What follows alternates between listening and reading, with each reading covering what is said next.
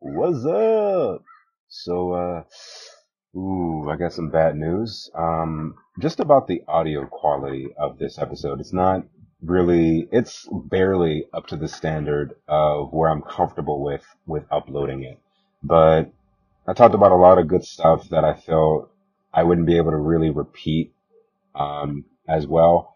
And even though I say you know a lot, a lot in this episode, I don't know why. I don't normally say you know a lot because I usually try to stop myself, like consciously. And every time I'm talking, I usually try to stop myself from saying that when I uh, go unscripted. And when I'm talking normally, I don't. But for some reason, when I'm recording, I tend to do that a lot for some odd reason. But anyway, um, cleaned it up as best as I could on Audacity. I, I recorded it at three different points in time uh, during my work working day. So you're gonna th- you're gonna hear three varieties of quality.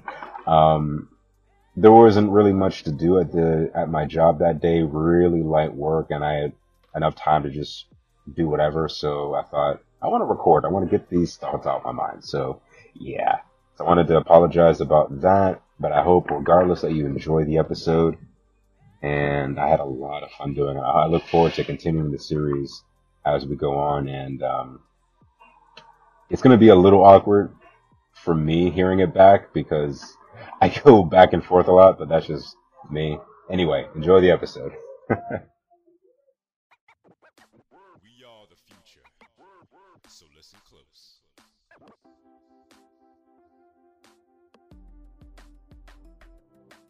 Reality is a lot deeper than many realize. From ideas to creation to wonder. The AOK podcast to me is a wonderland of possibilities. Around here, the subject is what we appreciate in our realities. So, welcome. Join me and others as we voyage on adventures and discussions through pop culture with many thoughts and dreams and live them. Something is real to us the moment it affects us. As temporary as it may be, the mind and the heart can be a wonderful place to visit. Because once we escape and once we return to where we left off before, the world is never the same. So now, how about we escape?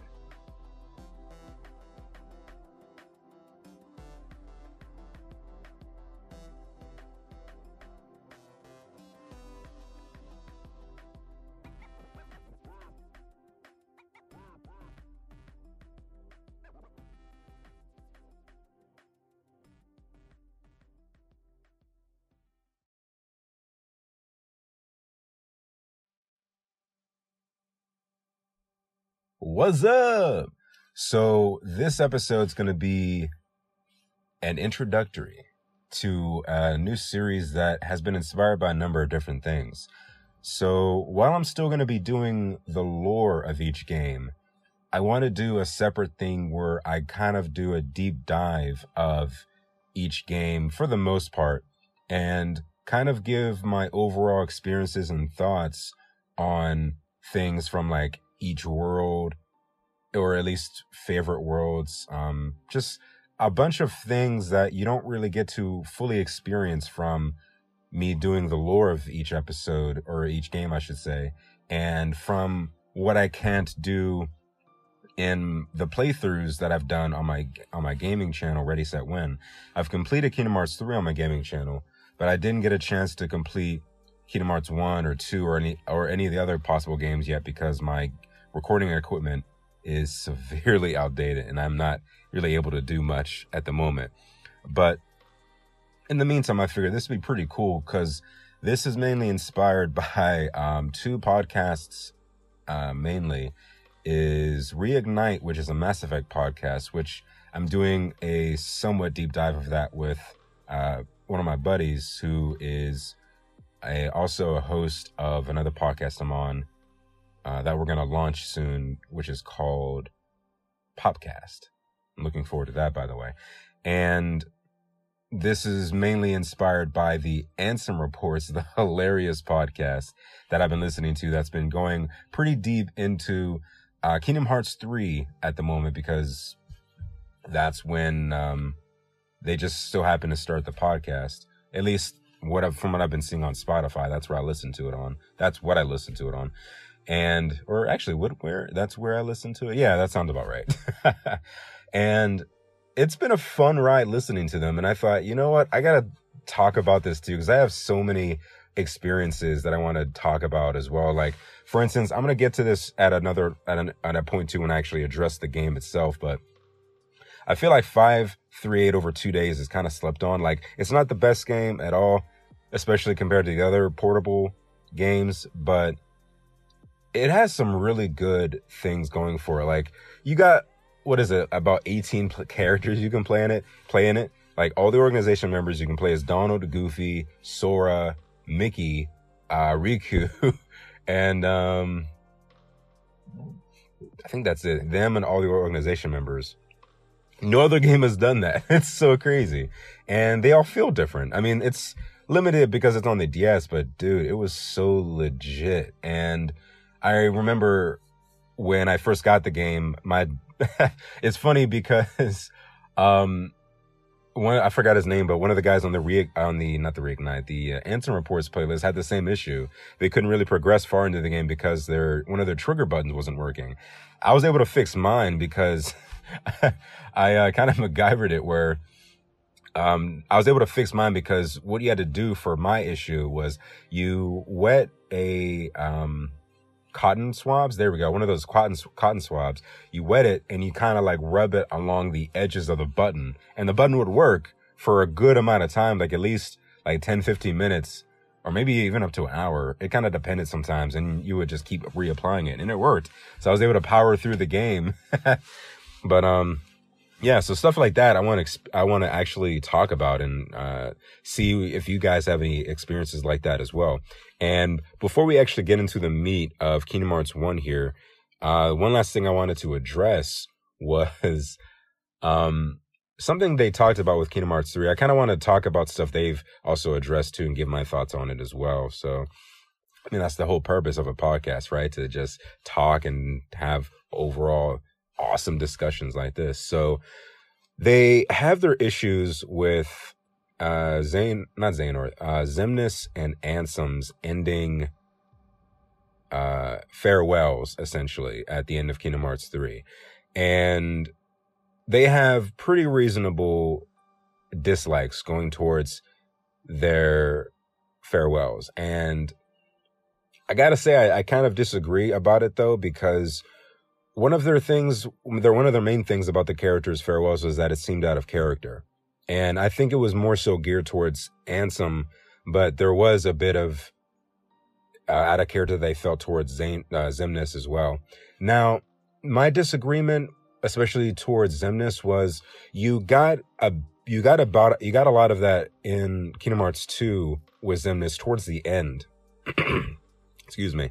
And why I'm going to disagree with it mainly is because with Xemnas, when you're fighting him and he's losing, you know, there's a point where he's back against the wall and he's like, I need more rage. I need more hate. You know, he, he needs these things to empower him.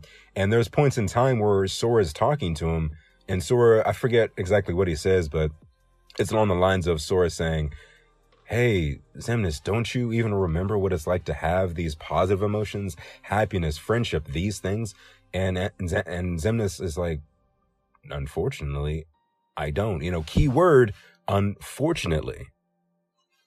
And at the same time, I can kind of see it as him kind of playing, um, playing the fool to kind of catch them off guard. But I don't feel like that was what he was getting at. I feel like, I mean, the whole purpose of him was to gain a heart again, to feel those emotions again. And at points, he does say how, yeah, th- this emotion's weak, that emotion is weak. And that's why at the same time, it's also good being a nobody, but at the same time, he wants it. And then you have the whole issue of them not being the real organization. There's a lot of, there's a lot of tape everywhere, but my, in my head canon, I kind of feel like Xemnas in reality wanted to have those emotions again and would be able, once he had those emotions again, he would gear more so towards this side of them, more so, more so towards anger and hate, because that's how he feels he needs to be to be strong. You know, he's kind of going Sith. But, um, I feel that towards three, he comes full circle because Sora is like, look at this, you know, this and this and this. And then Xemnas says, wow, I never, lo- I've never thought about it that way. It must take extreme strength and power to be able to deal with that sort of thing because he doesn't remember. So I feel like with Xemnas, it made a lot of sense. And yeah, I kind of get it. It seemed a little mushy coming from him, but it's not like he was shooting rainbows and Skittles out his, uh, at his mouth and ears. You know, he, he came to a, he came to an epiphany or is it a epiphany? Epiphany. Yeah, he came to an epiphany. So I feel like that fit him. And same with Ansem. Um, you know, these two characters are dealing with an identity crisis. You know, they're, they're half of one person, but they still have their own personality, which is kind of interesting. You know, Kingdom Hearts is really wild with that sort of thing. And with Ansem, someone who's been fighting to gain control of Riku for so long, you, you kind of, Uh, I look at it in a way where Ansem has been a part of Riku for so long. Riku has rubbed off on him as much as Ansem has rubbed off on Riku. And we see this kind of parallel throughout the games. And I do admit, over time, like as much as Ansem has appeared throughout the games, I feel like they should have foreshadowed this a bit more instead of having Ansem be more like pure evil, pure evil, pure, pure evil. And then, you know, Riku, you're not so bad. I, lo- I love you, man. nah, nah, he didn't really say that, but I actually was cool with these scenes. I didn't really have any major issues, but I do feel with Ansem, they should have foreshadowed it at least a little bit. It, you know, at the minimum in DDD, they should have foreshadowed it at least a little bit, but I get it. You know, some things may not have been written until then, et cetera, et cetera. And Nomura did have other endings in plan, but he went with the most he made, he went with the one that made everyone most happy. So I can't knock him for that. That was, that was a safe, cool idea. So it's something that I, I feel that fit Ansem still because it's not like he was getting super mushy. He's not like he was saying, you know, Riku, you're not so bad. You know, you're, I love you, man. He wasn't saying anything like that. He was commending Riku for being so powerful. And after all this time, you know, Ansem had a hold on him but it wasn't complete. Riku was always able to fight back. And, you know, how can you not admire the strength Riku had to overpower darkness, something that Ansem embodied? You know, he was always saying darkness conquers all worlds. You know, the heart begins in darkness. He has a fetish for darkness and seeing how Riku is able to be stronger than it, dude, it, it made a lot of sense. And at that point, he's kind of like, I, okay, I accept my defeat. I have, I have at least that amount of honor. And I feel like with Riku saying, you know what, I, I it's crazy, but I, I think I'm going to miss you because look at what Ansem did for Riku. Ansem, because of Ansem, Riku got much stronger than what he would have been normally. Riku had this kind of thing where what doesn't kill you makes you stronger. Riku always had this fight with the darkness for so long to the point now where he walks the, the way to dawn. He walks the twilight path, light and dark. So now he wouldn't have had that if not for Ansem. He would have been, he probably would have been more so like Sora. And I mean, I honestly, I don't know. I think he still would have probably been, well, actually, no, I shouldn't say that because Maleficent it's, it's, yeah, scratch that part. He's he still would have been you know fighting light and dark because of what Maleficent did with him. But even though Ansem still did manipulate her too, but in the long run, I forgot about the whole Maleficent thing. So scratch that. I think he still would have been down the way to dawn, the the Twilight path. But I don't think he would have been as strong if not fighting off Ansem for so long. And I think that's why he said he's gonna, it's strange, but I think I'm gonna miss you because he feels so connected to Ansem and he kind of admires the fact that, you know, you kind of made me who I am. So yeah, I, am kind of, I'm kind of gonna miss you. And it, it's kind of like a love hate thing. So honestly, that's why I felt like, yeah, that's, it's, it's crazy, but I, I kind of dig it. I dig it and it made sense to me. And that's why I feel that at the end of the day, even with Sora, like it's Sora. How can Sora not feel bad about someone dying? I mean, look, it, it, it, dude, it's Sora. He's he's the protagonist. He has such a he has such a a, a powerful and like innocent heart. I mean, dude, you just can't knock him for that. And even with uh, like I already explained why Riku felt that way, and I feel with Ansem saying, you know, carpe diem. Essentially, there's more to seek, boy. So go on, go forth and seek it. Like, dude, I love I love that so much because for so long he's been known as the seeker of darkness, and the fact that he was like, go forth and seek what's left to be sought sought after. I just I love that kind of thing they gave him to say. Like, I feel like that was a wink, nudge, nudge because of his title as well. And it's just dope. Like, I felt like that was the perfect way for Ansem to go out. Like, even if we only saw Ansem, even if the last time we saw Ansem was in Kingdom Hearts 1, that's fine. He still went out like a boss. You know, typical eh, bad guy fashion.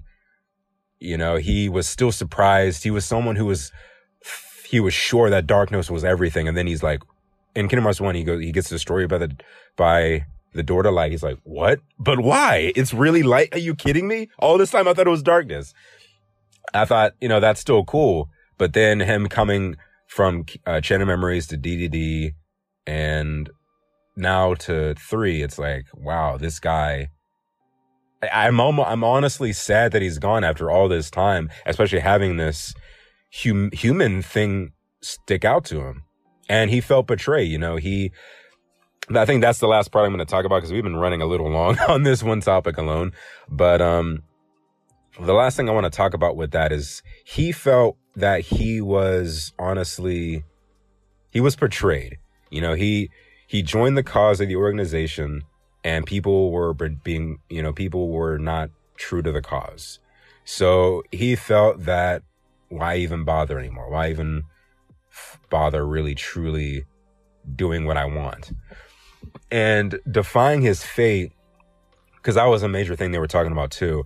I feel like him defying his fate was mainly fighting to not die, to still fight to live on. But at this point, he was like, you know what? I know I'm going to be defeated because we're not at our full, complete strength anymore. So I'm just going to fight just to go out fighting.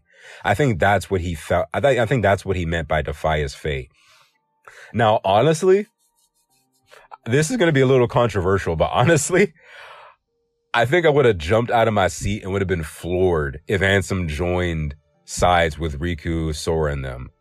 Like, I honestly would have loved seeing that because, dude, like, I, I mean, they would have had to explain it and I think I know for a fact it would have made a lot of people mad. And but they I think definitely that would have been really dope to see if they did that because you got to think about it too. Xehanort at heart isn't really a bad guy. He's one of the types to do stuff just to make sure that he is he's doing something that he feels is right. That's the that's a true villain.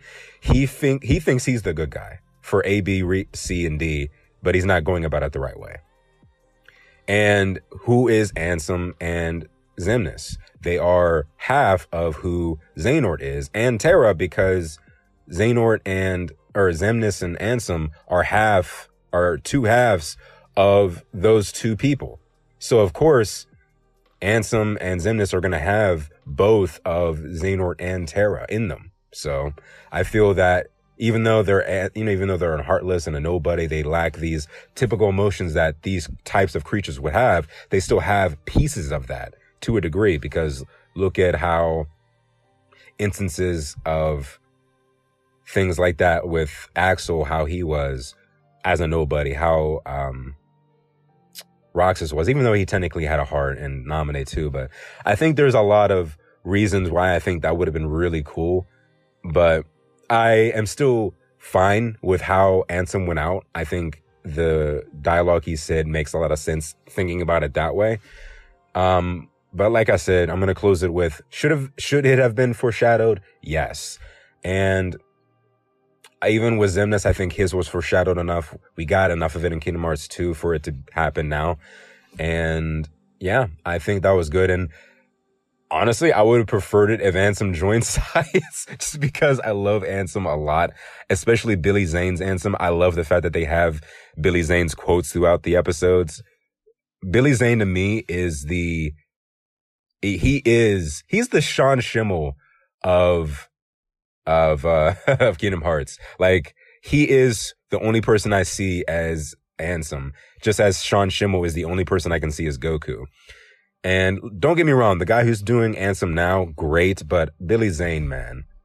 I'm so mad they didn't bring Billy Zane back. I'm, I'm, to this day, I'm pissed about that. But either way, I'll leave it at that. Uh, I'll probably address it again at a future point, but that's what I, that's how I feel about it. And without further ado, let's jump into Kingdom Hearts 1. Let's start from the beginning and share how this game defined a generation and changed the hearts of so many, including mine. All right. So, with this game especially, Kingdom Hearts 1 left a bundle of great memories from playing the game from beginning to end with my father to going to this school and asking people who played the game as well, hey, I'm kind of stuck on this part. How did you get past this? Or where'd you get that Keyblade from? And what? That's a thing? You know, just talking about different experiences with the game, figuring out the secrets and stuff.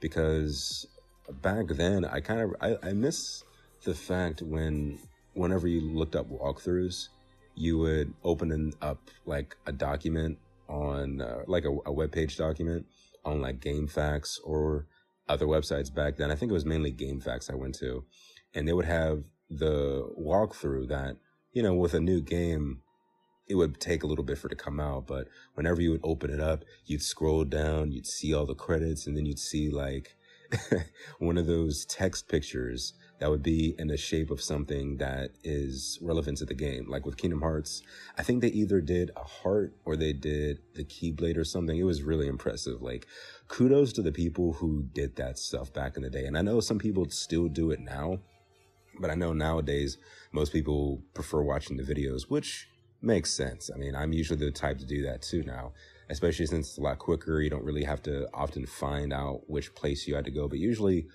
walkthroughs were really descriptive. They were super, super in depth. And, you know, sometimes you didn't even have to buy the strategy guide, even though a lot of times I wanted to just for, just for collector's sake. And, um, uh, for instance, I wanted to do that with the Pokemon uh, Shield game, but man, those strategy guides are pricey. I think that one was like 40 bucks, but it was a really in depth one, so I can't knock them for that. But anyway, you know, these memories are something I'll always carry with me because of that alone. That that experience where I got to share it with my father and a bunch of friends that I made at school because they were Kingdom Hearts uh, fans as well. And that was one of the best experiences. My dad and I, he usually watched the game. Like he would play, we, we played a lot of games together, but he usually watched it. And whenever he played it by himself, I remember a couple times I would come home from school and he's like, Hey, I got you like five levels up or Hey, I found this keyblade. I found this secret keyblade over here. You know, he would do stuff that wouldn't progress the story, or at least he would try not to progress the story. And if he did, he's like, "Hey, sorry, uh, this is what happened." So, um, for the most part, we would play it together so we could experience the meat of the game together, and it was pretty fun. And I know at some points, like with Monstro, he he would look up. Um, at one point, we got lost. We're like, "Why can't we figure this out?" So he printed a walkthrough for us one day, and we just used that to progress through the, that through that. I think that was that and Hollow Bastion. Those were the two levels where we needed the um the walkthrough. I think for Agrabah we almost did, but we didn't. I know Monstro and Hollow Bastion were the were the biggest ones. Um, and we we it was just a, such a fun experience for for me and him. And unfortunately, he passed before we got to experience Chain of Memories and Kingdom Hearts 2, but I'm glad that I have that with him. And, you know, to this day, every time I pick up a Kingdom Hearts game, I think of him and I think of the memories that we could have together playing these games. And I think of things he would say or, you know, the joy he would have playing these games with me again. And I think forever that's something I'm going to always have. And this kind of boosted nostalgia I'm going to forever have with each game because of the fun we had together. So that's definitely a shout out and dedication uh, to my father there too. Um, I think I did that. I think I did that in a previous episode too, but regardless, he deserves it. um, so I said this in my previous episode too, how my first experience with Kingdom Hearts was uh, reading it, reading up on it in a Game Informer magazine, seeing the collaboration of Disney and Square, and thinking, "Whoa, this is awesome! I get to play as like Mickey and you know beat up the Disney villains. Yes, please give me my money. I mean, shut up and give me, shut up and take my money. There we go. so that was my experience with it. And then I, I was, I bought it shortly after it came out, but it, it was at least a couple weeks went by before I actually picked it up. I remember going over a friend's house and he was showing me like the Sephiroth boss fight. And yeah, I was thinking, okay, that's intimidating, but I still want to get the game. and we start off the game with this awesome, this awesome sequence. And this is how I'm to actually, I, I kind of started off this episode a little rough with the introductory. So how I'm to do these retrospective episodes is I'm to, I'm to pre- pretty much take it step by step. I'm kind of I'm gonna just go through the plot, um, what you experience through the game, and just give my overall thoughts and whatnot of how I overall experienced this game. So, well, I guess technically we start off with the opening menu screen, the beautiful, dearly beloved music, still a staple to this day. Such a great, such a great game, and the opening lovely sequence. Um, and then we go to the open, you know, where I've been having these weird thoughts lately. Like, is anything, is any of this for real or not? And a statement that has now been reprised in Kingdom Hearts 3 in the, in the Remind DLC. And it's something that I've actually used in a song I'm writing for my own audiobook. And, you know, something that's inspired me. It's such a great quote opening line and then you have the whole opening sequence where it's like a bunch of metaphors just slapping you in the face, a bunch of metaphors and symbolisms. And, you know, watching it way back when, when I was like, I don't know, seven or eight, it was 2002, I think, or 2001. So I'm 20, 27 now, 28 this year. So yeah, I was about eight or, I was seven or eight or nine maybe. Um, just kind of giving a buffer because I don't I don't remember if it was 2001 or two, and I'm 28 this year, so yeah. Um, so back then, I'm, I'm just watching this awesome CG sequence, like, whoa, look at the graphics. Is this how the whole game's gonna look? and then I'm, then you get to the PS2 graphics and I'm like, oh, well, I mean, it still looks nice.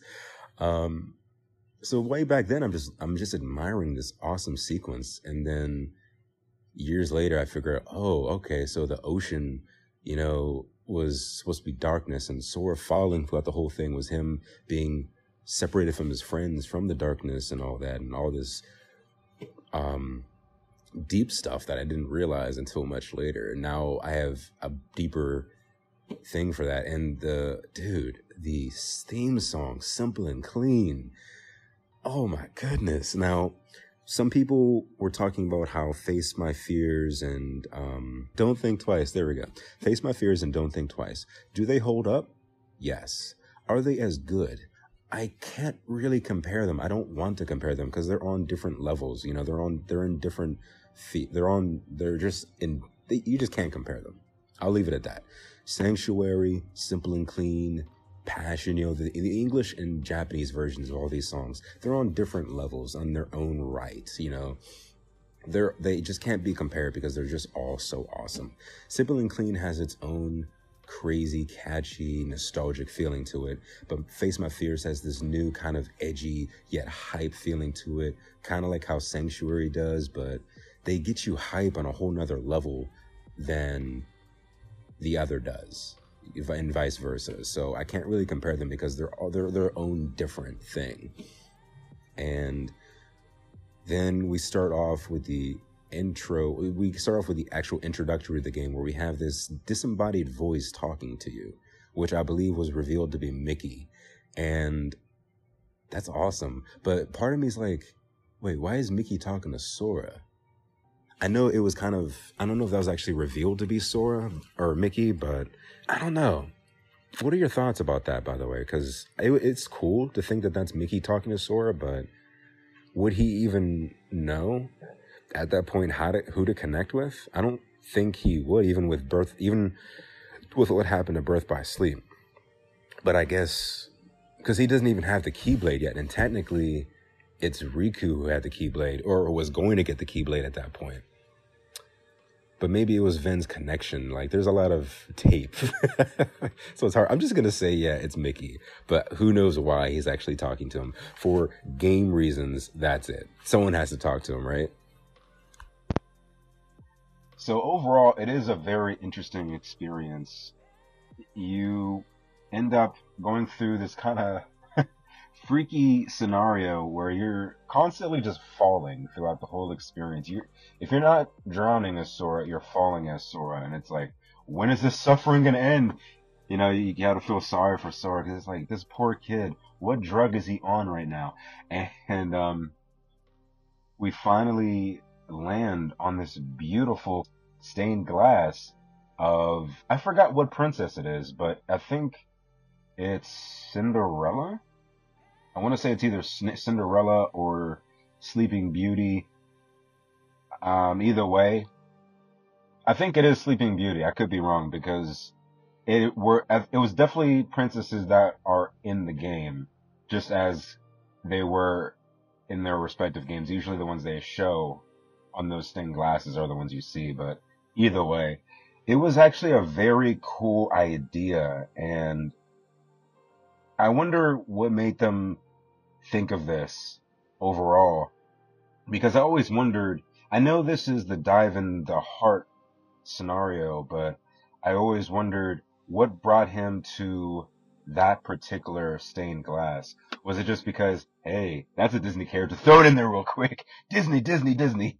Hey, you forgot, just in case you forgot you're playing a Disney game. I don't know, but, um, I kind of thought that at first that probably what what it started off as. Like they they probably thought of the overall idea, and then they thought, okay, what can we put here design wise? And they thought, well, Seven Princesses of Heart. Let's put something relevant because soon he's going to be connected to them. It's kind of foreshadowing in a way. So I actually appreciated that a lot because only now do I just think, do I now think of it like, oh wow, that was low key foreshadowing. so it's a pretty interesting tutorial. It's not really too boring. It doesn't last too long. I think the overall tutorial is maybe like, if you do it uh, fast enough, it's maybe like 15 minutes, if even. You know, you kind of progress and uh, like most Kingdom Hearts games up until DD and um, 3 when the areas were more open, these game, these levels were more idiot proof, but I guess I shouldn't say idiot proof because idiot proof is it's just a dumb term that that was I think that was Dark Side Phil, but essentially I'm calling myself an idiot because I always check this. It's it's it's like the fun idiot, but um, so whenever you try to go off a cliff or something and you die, it's like, oh, okay, this game isn't idiot proof. But instead, if there's like an invisible wall, then it's like, oh, okay, this game's idiot proof. So um, honestly though, uh, sorry, you can't really die from heights at all. Like something in his shoe, like as big as his shoes are, I, I'm not surprised. Like I'm so, kind of surprised he doesn't use his own shoes in combat. How big those things are, but I came to basically think, yeah, those shoes are just, yeah, they're their own thing. They are just indestructible. And I do like, I do love the design that Disney or Tetsuya gave Sora, Riku, and Kairi based, you know, kind of mixing them between Final Fantasy and Disney. And actually, before I progress, I do want to say how I kind of wish Tetsuya Nomura went with Sora's original design, where you know, give him the Keyblade still. I mean, I like that chain blade thing they had going on, but I do prefer the Keyblade for sure. If you guys don't know what I'm talking about, uh, Google Sora original concept or Sora lion concept, and you'll see him where he has like a tail, he has lion claws, he has a bit of fur actually, and he has a crown and stuff. And I think if they gave him that design, but like did more of a mashup between the clothes and what he had in one, dude, that would have been awesome. Because then you have these cool new abilities that Sora could have had. You know, he could have gone between slashing with his keyblade and slashing with his claws. I thought that would have been really cool. But ah, well, I mean, we kind of got that in uh, Lion King World and Kingdom Hearts 2, but either way. So progressing through this area, we have all this different stained glass, these different cathedrals that different or different, uh, not cathedrals. Um, well, I can't remember what they're technically called, but I'm just gonna call them large columns for now and hopefully I wasn't. I think I was saying cathedral this whole time, but yeah, these these huge columns that have the stained glass on them, and I thought it was really awesome how they handled it. You know, visually it was very mysterious, very interesting because you wanted to know where was this kid at, what was he, what's he going through right now, and who's this person talking to him, and then you face against the very first Heartless in the game and I love this guy. I I love that he's been kind of a staple throughout the majority of the games, if not all of them. I think he I think the only game he didn't appear in was Birth by Sleep, and he didn't also appear in Kingdom Hearts 2. I think those are the only games Darkside didn't appear in. But I do like I mean, even though he's not he's he hasn't really changed over the years, he's always been kind of easy, excluding a few certain um, moments in the games. I do love the. It's one of my favorite Heartless designs, and I, I'm really glad they they keep this guy coming. So pause. Uh, and overall, when you get to that point, and Sora kind of realizes something's off here, and he's the greater the voice says, the greater you get to the light, the the closer you get to the light, the greater your shadow becomes. And Sora kind of turns around like, "Whoa, what's going on? What's my shadow growing?" And from this shadow forms this massive creature, the the dark side creature. And when I'm playing it, I thought, "This is amazing. What am I fighting right now?" So I I'm pretty sure that was foreshadowing too, but that experience was really fun. We cut to the beach and the whole interaction with Sora, Donald, Sora, Donald, Goofy, Sora, Kairi, and Riku was really awesome. This was actually my first experience with um, Hayden Panettiere, Panettiere, something like that, Pat, Patnair, I don't know, um, Haley Joel Osment and oh shoot, David Gallagher.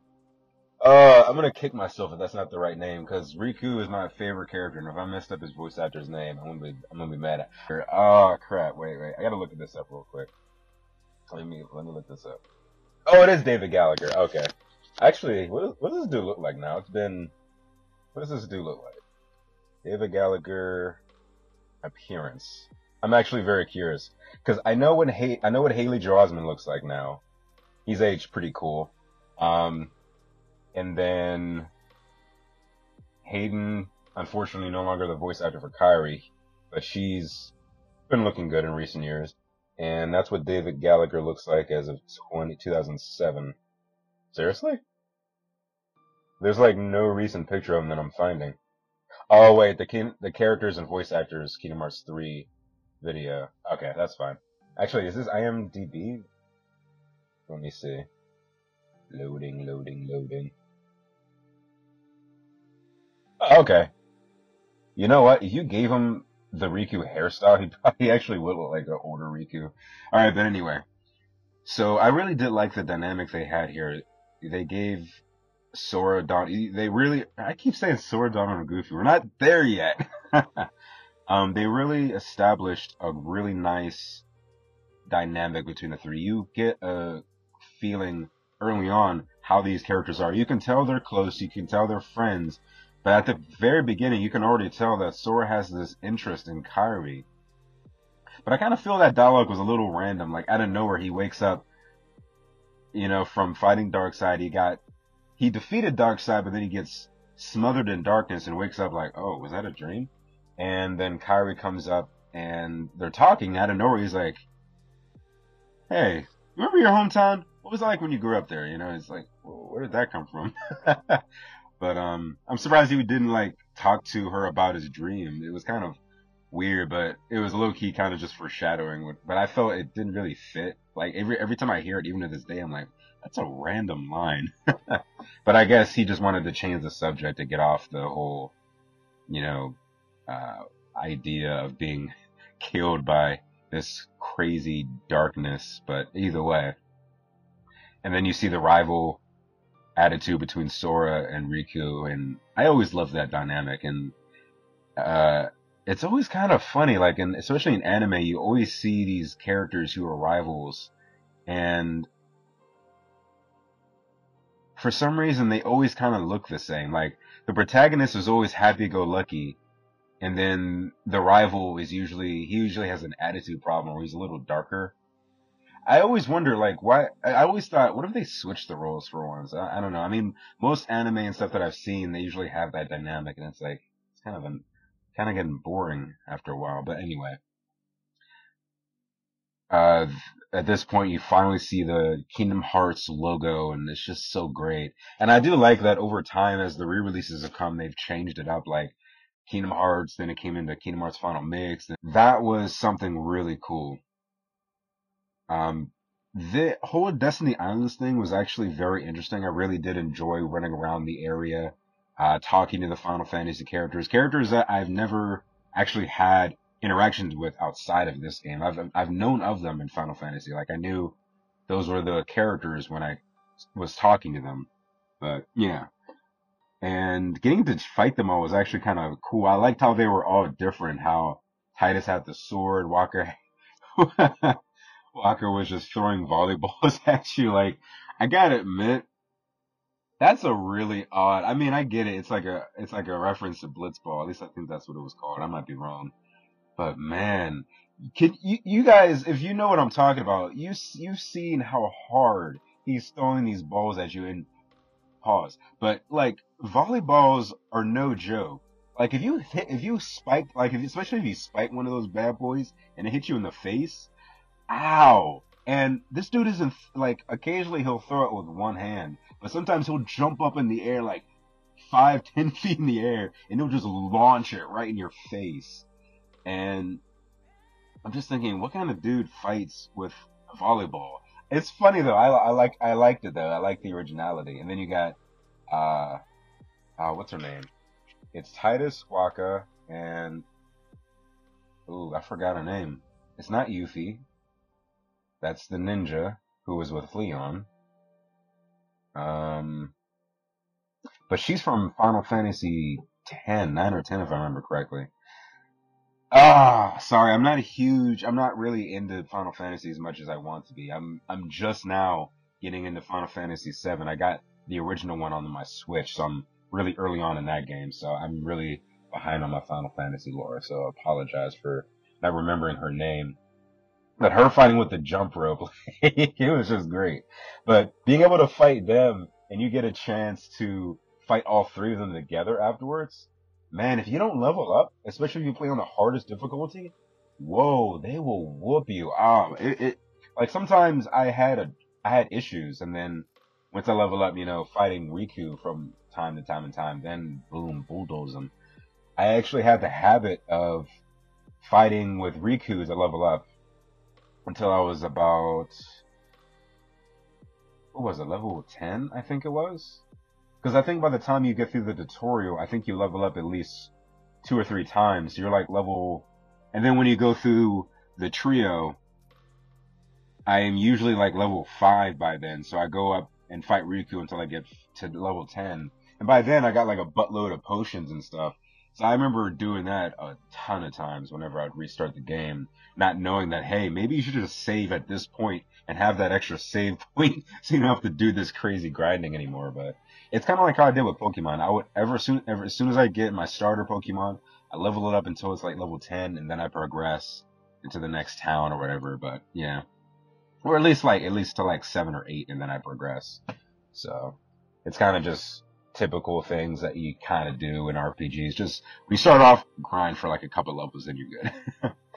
um, but I did like this whole. I think Destiny Islands, this whole introduction was really nice because even though the three characters weren't really uh, prominent or really relevant to the story, it was nice to kind of give this world more atmosphere because unfortunately, with a lot of the Kingdom Hearts series, a lot of the worlds feel empty.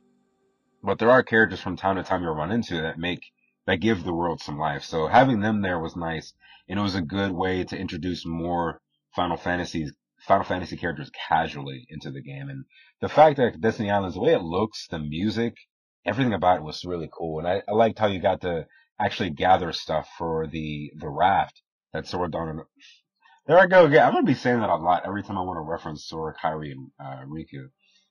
And it was actually interesting hearing the kind of chip on the shoulder that Riku had towards Sora. Like in the most of the cutscenes, he seemed like, "Hey, what's up, man? let's let's go. Let's do this stuff. Let's get some business going." And in the cutscene, and like when you're talking to him to do random stuff, he kind of seems like he's kind of standoffish to you for some reason. I don't know. Maybe it's because maybe it's just because of how the text is reading to me or what. But let me know if you guys felt that way too. And then we go from the cutscenes to um, how Sora, Kairi, and Riku almost said Donald Goofy again. How they want to leave and go off to other worlds, and you have this nice grasp of who these characters are. How they just want to explore. They want to see what's out there, something natural. It, it felt, the scenes that they were in felt so real. And it's something that I've always felt. So I was actually really able to relate to these characters, wanting to just go out there and see the worlds, explore and stuff like that. And then we finally get our touch on Disney. We go to Disney Castle. We, we see Donald greeting saying his good tidings, or at least trying to, not realizing that Mickey isn't at the throne room where he should be, I guess, at that time in the morning. But you see Pluto sticks his head out with that classic Mickey emblem on the letter. Donald freaks out and just runs out the room in classic goofy in, in, in classic freaking out style that Donald is known for, his goofy freaking out. And that's what I admire too about how they handled Donald Goofy through the series. I feel sometimes they are slept on, but I feel that this was handled exceptionally well. And overall, despite it not being, um, actually, well, let, me remind, I'll, I'll, get to that point in a minute where I, not in a minute, but eventually I'll get to a point where I'll mention here and there, like how I felt they were slept on at times. But here it was really good. You got to see you kind of you don't know what Mickey wrote just yet, but you can tell it's something crazy. Like Donald freaks out pretty easily, but the way he freaked out and went to Goofy, yeah. So I do like how they made this too. The the choices they made. They made Donald the mage. They made Goofy the king of the guard, but they gave him some weird armor. but it fits. I mean, it's Goofy. Um, and it's just kind of funny how the the way they their back and forths, I really like how they were able to truly handle and write the characters really well that made them feel like they're characters. I, I genuinely feel like Donald and Goofy are who they are in these games. I never felt that they were out of characters per se at any point, or for, at least for the most point. And we also get a chance to see a little bit of Mickey and Daisy. They play a very small role in the in the games, which is kind of a bummer. I would love to see more of Minnie and Daisy, but I mean, someone has to man the castle, right? So they got to still rule. They they you know Minnie has a kingdom to rule. She is queen, so while Mickey's doing his thing, protecting the other worlds, Minnie has to hold the uh, castle down at least and the kingdom. So pretty good responsibilities though. Um, I don't know what Daisy does. Uh, like, what what role is she exactly? Is she just like an advisor towards Minnie? I don't know. It's, but I kind of would like to see more stuff involving them in the future. Like, I would like to see, like, you can tell, like, Minnie has magic. She is powerful, but unfortunately, she, you know, she's not really a fighter. But I would kind of like to see like her do stuff like that. unfortunately, she's kind of on the sideline. She's the type of character who can fight, but only if she, only if need be, and she's not really. She'll get overwhelmed easily, unfortunately, as we kind of saw in Kingdom Hearts 2. But anyway, and it's kind of a bummer. We never got Destiny. We never got uh, Disney Castle in Kingdom Hearts 1 for some reason, even though originally it was meant to be there, or maybe it was a maybe it was a hack I saw. I don't know. I remember there being some kind of uh, maybe it was a hack or maybe it was supposed to be in the game, but they cut it last minute. I don't remember, but I remember seeing screenshots of Sora running through Disney Castle. But I mean, I don't know. I always thought it'd be kind of cool just to go back to that world. Um, well, I think it would have had awesome, deeper meaning if we went back in two from visiting it the first time in one, but either way. So I do like the scenes that play out after this too, as we go back to Sora and Kairi especially. You know, they all talk together. They say how Riku especially mentions how important it is for him to see what's out there. He he wants to do it, and he's happy that he has other people with him. But honestly, you know, if as we see later, if he can go by himself, he will, and honestly, he does.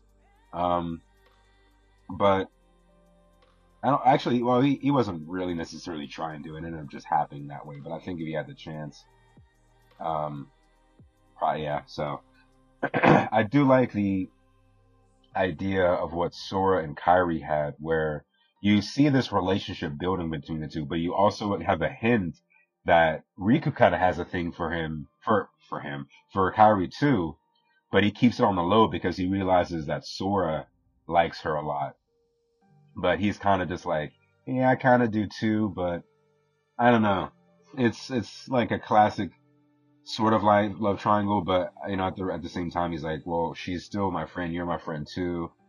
So he's kind of just like, hey, Sora, if you mess up, I'm in there. You know, I think that's what was his mind frame like that whole scenario, but who knows. And I do like the scene where Sora and Kairi they're sitting on the docks and the sun the sun is setting, and part of me was like, Kairi, were you really wanting to leave Riku? Like, Sora, let's just take the raft, just the two of us. And I'm like, wait a minute, wait a minute. Like the way she said that, I think. Well, actually, you know what? I think she was just baiting Sora. She was kind of baiting him to see like what he would say to see if he if she could like get something out of him to see how he felt about her. I think that's what she was trying to do. But I when I first heard that, I'm like, "Dang, you gonna leave your friend like that when he's the one who wants to leave the most? Like that's that's mad shady." And I like that, even though she feels Riku has changed, she's like, "Sora, don't change because I like you how you are. And it's, and that awesome scene when you see the two of them backs towards the camera, but they're looking at the sunset. Dude, I would hang up that picture in a heartbeat. I need to find, I, I, I want to either draw it myself. Actually, I probably will draw it eventually. And I want to like just hang it up because that's such a great scene. Um, and now we finally get to the point where things are about to get crazy. So we've been talking for quite a while. Like the last 20 minutes, or the first 20 minutes were actually about three by itself mainly. But I hope you enjoyed kind of this messy, unscripted um, version of my overall thoughts and feelings of Kingdom Hearts. Kind of a breakdown, a deep dive of scene to scene, gameplay, and overall. So yeah, um, I think I'm gonna keep these at maybe 30 minutes to an hour each episode and go from there we've kind of cleared Destiny Islands for the most part. Um, I didn't feel there was a need to really go super, super deep into each cutscene, just kind of addressing like where, how we're progressing throughout each, um, thing. So we don't kind of lose where we're going and kind of just establishing what I liked about it and going from there. So I hope you enjoyed. And until next time, I'll see you in episode two. Then at that point, we'll be talking about the destruction of Destiny Islands and what happens what happens to our trio and how this defining moment changed them forever.